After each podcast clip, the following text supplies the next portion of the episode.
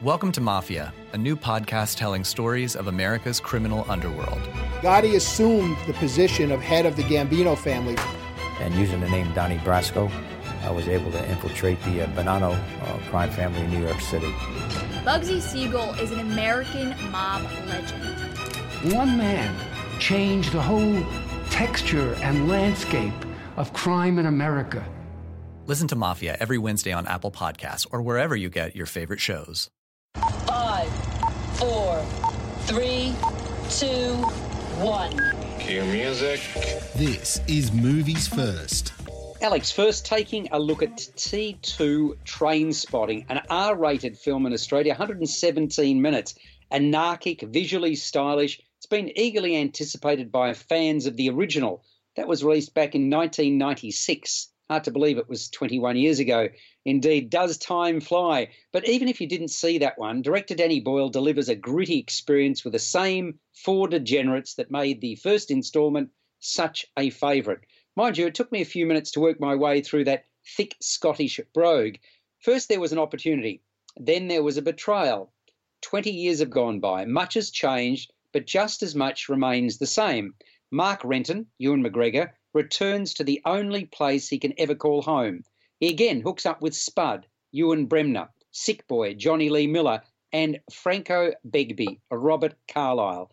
When we last saw them, the four lifelong friends slash associates slash bitter enemies had travelled to London to sell a bag of fortuitously obtained heroin. While the rest were sleeping, Renton snuck out with the entire proceeds, £16,000 in cash. He walked away and didn't look back. He did leave £4,000 in a locker for Spud, a kind gift, but a mixed blessing for its recipient, a man with an unshakable heroin addiction. Sick boy, never one to be troubled by feelings of loyalty, feels bitter envy as much as anger. If anyone could have betrayed his friends, it should have been him. He curses his own sentimental weakness and dreams of revenge. Begbie has spent most of his adult life as a walking hand grenade, Renton just pulled the pin. His rage may be self destructive, but it's fair to say he'll not be the only casualty.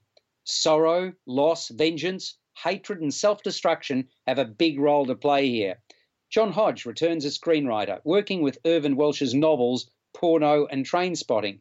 Made on a £2 million budget in 1996, Trainspotting outgrew its modest indie roots to become a cultural phenomenon.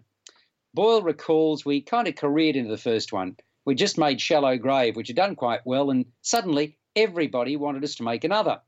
We had Irvine's extraordinary book, and it continued to haunt us. John Hodge started working on the script, and straight away, you just knew we were going to make it.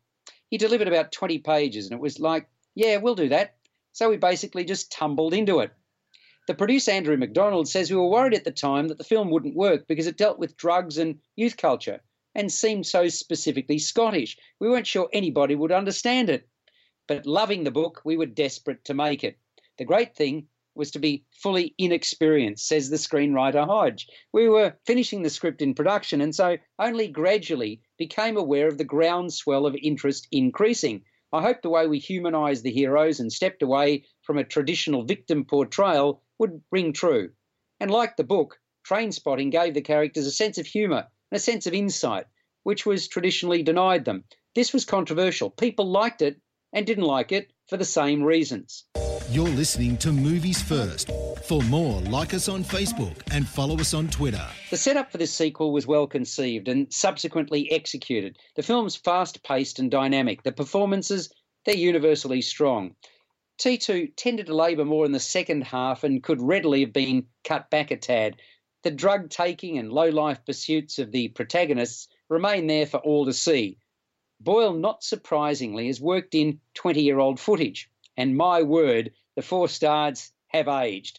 Perhaps that's better put this way boy, they looked young way back when. The soundtrack, energetic and powerful, is another of T2's pluses. So, for a trip down memory lane and or a carefully choreographed, well photographed ride among working class crims, this is a shot in the arm, if you pardon the pun. Rated R in Australia, T2 Trainspotting with a running time of 117 minutes, scores a 7.5 out of 10. You've been listening to Movies First. Subscribe to the full podcast at Audioboom, Stitcher, and iTunes, or your favourite podcast distributor. This has been another quality podcast production from Bytes.com. Welcome to Mafia, a new podcast telling stories of America's criminal underworld. Gotti assumed the position of head of the Gambino family. And using the name Donnie Brasco, I was able to infiltrate the uh, Bonanno uh, crime family in New York City. Bugsy Siegel is an American mob legend. One man changed the whole texture and landscape of crime in America.